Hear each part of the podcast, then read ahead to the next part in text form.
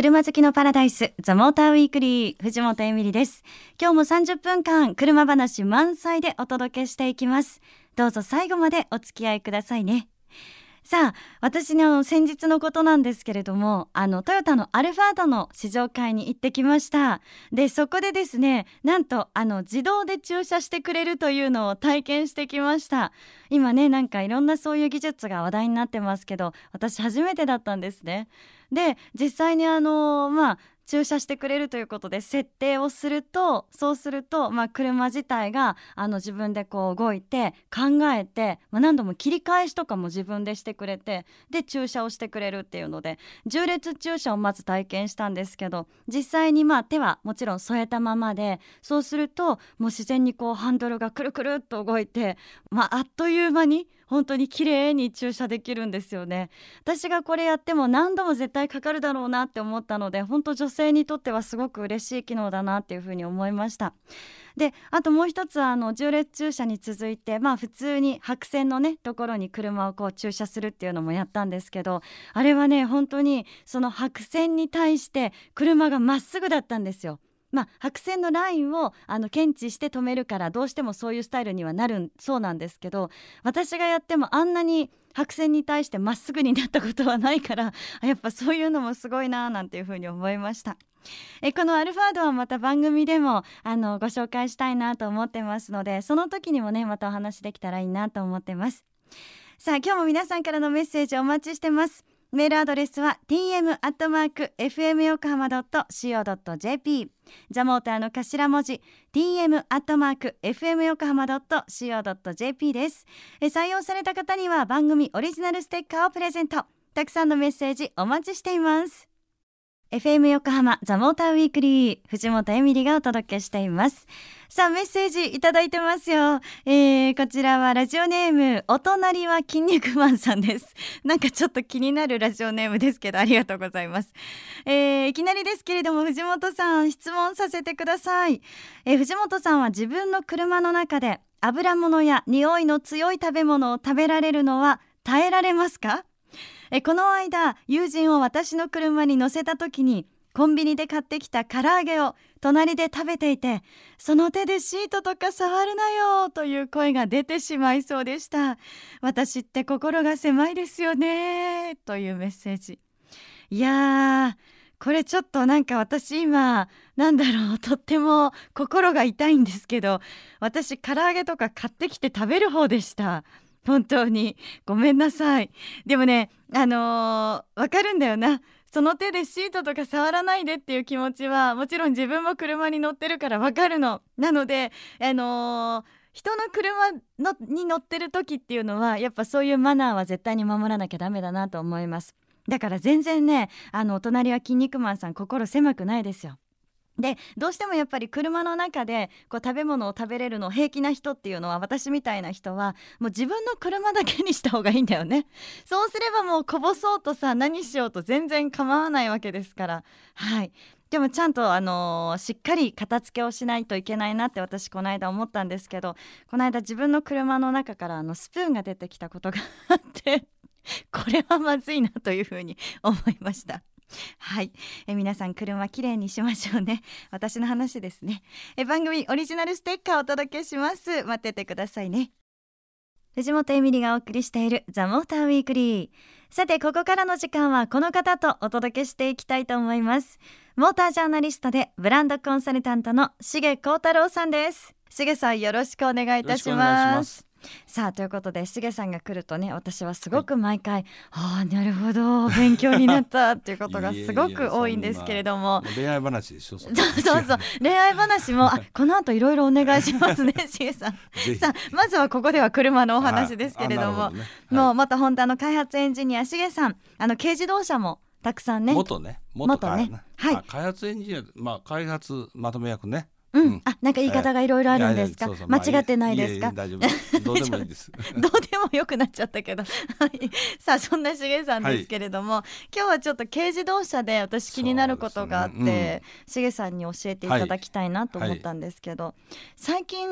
軽自動車、はい、なんかすっごい個性的で、あ、まあ、そうですね、言い方としたらなんか尖った感じのものが出てきてるな、ね、多いなっていう気がするんですけど、そうですね、まあ、私たちの言葉でいう魅力的な車ね、非常にこうスタイルのいいね、可愛い子が来たなっていうか、ね、まあ、そればっかりでも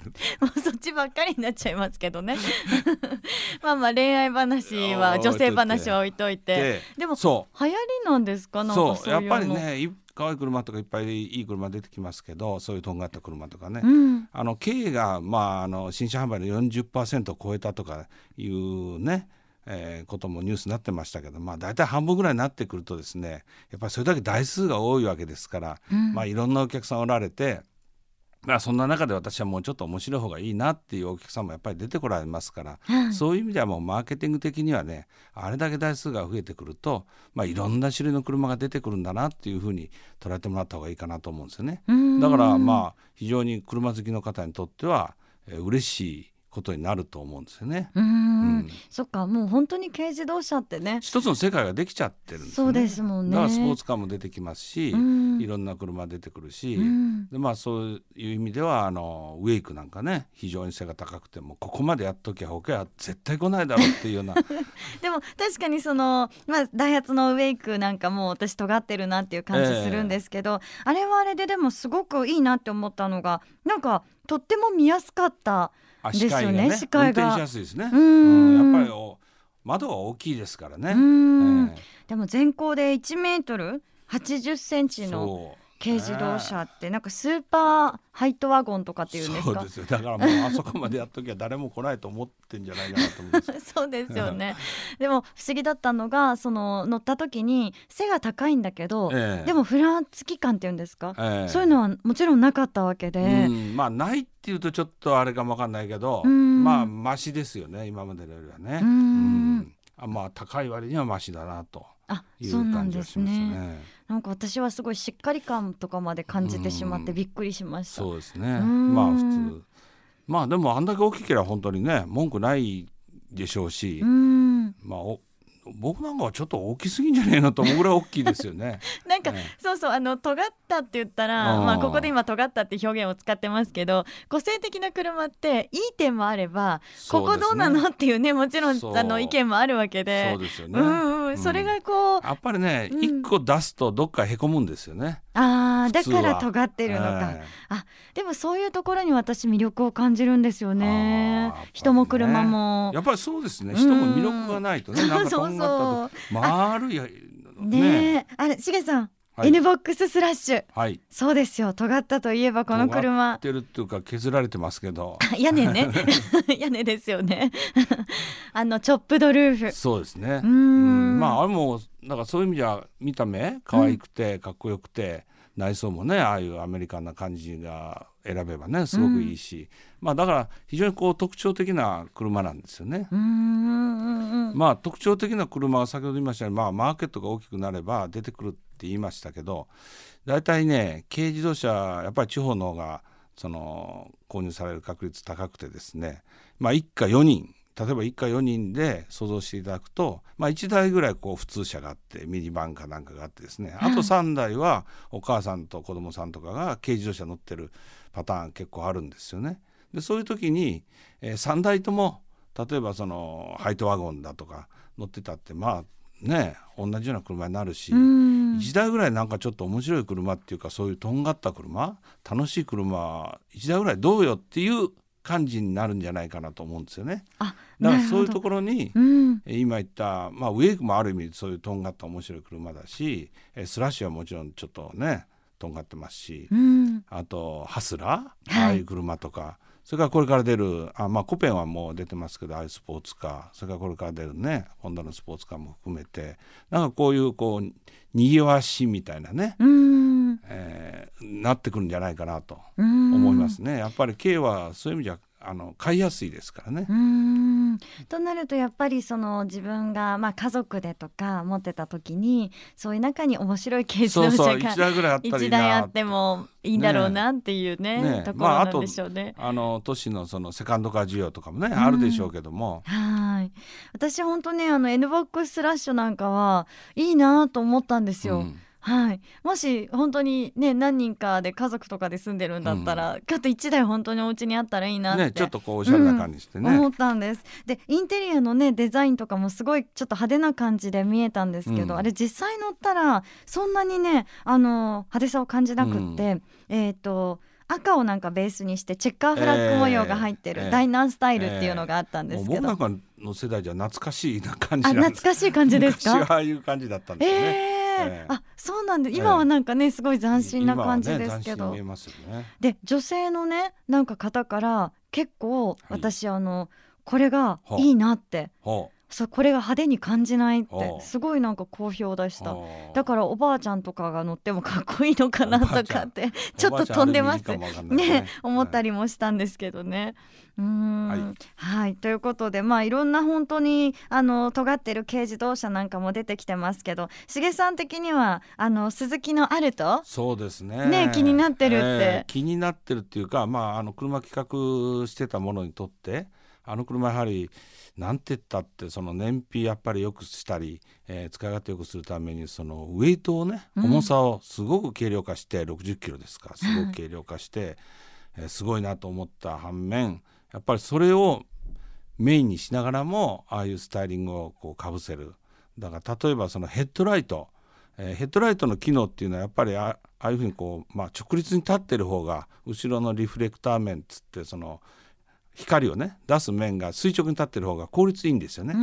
でスラントノーズになってヘッドライトがこう寝てきますとやっぱりこうハウジングも大きくなるし、えー、反射効率ももう一つ悪くなってくるしその効率が良くないんですよね。だから効率が一番いい形でああいうふうにで車全体もデザインしてあるという意味でやっぱアルトはうんすごくそのウェイト燃費、えー、省エネみたいなことをすごく考えて、えー、うまく企画してしかもうまくスタイリングして、はい、まあ普通の人が見ればとんがってて可愛いねっていうところまでいけてるっていうのは僕はもう素晴らしい企画の車だなと思いましたね。へー、うん、いや私なんかはすごいレトロな感じで眼鏡かけてるみたいな顔をしてて、えー あ, そうですね、あのもうデザイン自体があんまりないじゃないですね。レトロおしゃれっていうのかな。 そうそうそれがすごく尖ってて、うん、イコール可愛いでそれだけで片付けてしまっていたんですけどやっぱりあの可愛いくなってるのもそういうこう本当に安く軽く、えー、機能的なものを追求した結果そうなってるんですよね。で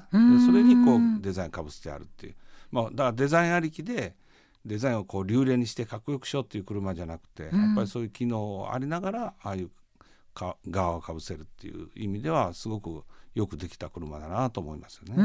ん、うん、なんかそういうこう結果として尖っちゃったっていうのと、うん、そう他と変わって見えたんですね、うん、ねっていうのちょっと違うかもわかんないですけど初代パンダなんかもね違い近い感じかなと僕はあれ見た時思ったんですよ。やっぱりこうシンプルで、まあ、パンダはちょっとデザイン行き過ぎたところもあったんですけど、うんまあ、外だけで言うとシンプルで非常にこうなんていうのかな走る機能に徹してて、うん、ベーシックカーみたいな感じですごくこうそういう意味ではコンセプトは似てるのかなと思ったんですよね。うーん本当にあのね見かけだけ尖ってるわけじゃなくてそうそう中身もっていう車もあるわけでそうそう本当そういう意味ではなんか軽自動車ってますますこれから楽しみだなと。そうなんですやっぱりね中身があるってやっぱり表だけ整形されてもねあの中身が伴わないとダメなんですけどやっぱりだからあるとはね整形顔じゃないんですよあれ中身の良さが出た顔なんですよね。あ中身の良さが出た顔、えー、なんかそれすごく大事な大事ですよことですねはい、ありがとうございました、はい、しげさんまたぜひいろいろ教えてください、はい、この時間はしげこうたろうさん来ていただきました。ありがとうございました。藤本恵美里のザ・モーターウィークリー。さてここからは松田デミオのミニコーナー、車に詳しくない女性でもわかる人馬一体をお送りします。松田デミオに私が乗って感じた気持ちのいいポイントを紹介していきます。車に詳しくない女性でも松田が提唱する人と車の気持ちいい関係、人馬一体が理解できる、そんなコーナーです。一緒に出かけてくださったのは松田デミオの開発担当者の竹内富子さん。今回はだいよんかいめになります。デミオのアクセルの反応について伺いました。あーいや動き出しましたけど。動き出しましたね。えー、藤本さん、はい、はい、アクセル踏んだ時の感覚っていかがでしたか？いや、あの今、はい、本当に私軽くあのアクセルをポンって踏んだ感じだったんですけど、えー、すごいその優しく動き出してくれたなっていうのが嬉しいなっていう感じがします。えー、なんかこう自分でこう車を前に動かしてるっていう感覚って味わえました？うん、あの、うん、本当あの自分がちょっと踏んだ感じで前に出てくれるっていう、はい、なんていうんですかね、あの予想ができると言ったら変なんですけど、えーはい、実はこの新型デミオのアクセルペダルっていうのは藤本さんが踏み込まれて、それから加速、この前に動き出そうという動きが発生するまで れいてんさんびょうのための時間を作ってるんですね。はい、実は人間ってあのアクセルを踏み込んで車が動き出そうとするその変化を予測して、はい、この首の力が首の筋肉のところがすごく緊張するんですね。はい、でアクセルを踏み込んでこの首の緊張が発生するのがだいたい れいてんさんびょうぐらいって言われてます。へー、そうなんですか。なので藤本さんが踏み込まれて れいてんさんびょうぐらい経ってから車がじわっと動き出すので、うん、藤本さんがこの車を前に動かしてるぞっていう感覚を味わっていただくことができると思うんです。うーん、うん、ということはあの今お話聞いて、はい、れいてんさんびょう初めて知ったんですけど、はい、でも当然私はそういうのを知らなかったので、はい、本当になんか自然な動きだなっていうふうに思ったんですね。えー知らなくても、うん、なんかこうあなんかすごく自然だなっていうのを感じるのは、えー、すごくそうやって考えられて作られてるからなんです。そうですね、この れいてんさんびょうより早いとなんかこう自分が踏んだよりも車の方がわって早く飛び出しちゃうぞっていう不安感につながりますし、 れいてんさんびょうより今度遅いとあれ踏んだのになかなか進んでくれないなっていう鈍い感覚につながってしまうので、この れいてんさんびょうっていうこの時間にこだわってこのセッティングを行ってます。ああの本当最初いい子いい子したいなんてね、はい、あの言ってましたけど、すごくあれですね、賢い子ですよね。藤本さんのこの気持ちに寄り添うような、うん、この前に進む動きっていうのをぜひ体感いただければなって思います。はい、はい、ということで れいてんさんびょうのための時間ということで、あの人間工学、その人間の体の動きまで考えて作られているということを今回知りました。でもあのもちろんね、そういうことを知らなくってもアクセルペダルを踏んだ時ってすごく自然に感じると思うんですね。それを皆さんにも味わっていただければななんていうふうに思います。え車に詳しくない女性でもわかる人馬一体、次回もマツダデミオのアクセルについていろいろと感じたことをお伝えします。お楽しみに。藤本エミリがお届けしてきましたザ・モーターウィークリー。さて今日は尖ったということで個性的なね軽自動車いくつかピックアップしましたけど、なんかもう軽自動車も本当にあの個性個性っていうのがだんだんだんだんこれから当たり前になってきちゃうとですよ、わがままな私としてではですね、なんかあの原点回帰じゃないですけど、ものすごい昔ながらのシンプルな軽自動車とかに乗りたくなりそうな気がするの。でしかもあの値段がすごく安かったらそれはそれでありかなっていうふうに思うんですよね。だからそういう軽自動車にすごく注目してきちゃうんじゃないかなっていうようなわがままさも感じました。はい、藤本エミリがお届けしてきましたザ・モーターウィークリー。今日の放送は翌週には番組サイトザモータードットジェーピー にアップされますのでチェックお願いいたします。えそして ライン アットにザ・モーターウィークリーのアカウント開設してます。番組情報など発信してますのでよかったら友達登録してくださいね。そして番組 フェイスブック もお願いします。私も書き込みしてます。覗いてください。さあそれでは今日のプレゼントいきましょう。プレゼントは ビーエムダブリューアイ シリーズのキーリングをよんめいさまにプレゼントです。応募はメールでお願いします。住所、氏名、年齢、連絡先、電話番号、えそして今回でよんかいめになりますマツダデミオのミニコーナーの感想を書いて送ってくださいね。あのー、私もですね、竹内さんがね車のことを分かりやすく説明してくださいますので、毎回本当にデミオのコーナー楽しみに取材してます。皆さんもぜひ楽しみにしてくださいね。さあメールアドレスです。 ティーエム アットマーク エフエム横浜 ドットシーオー ドットジェーピーザモーターの頭文字 ティーエム アットマーク エフエム よこはま ドット シーオー ドット ジェーピー でお待ちしてます。えそれでは皆さん、良い週末ドライブを。ザモーターウィークリー、お相手は藤本エミリでした。また来週。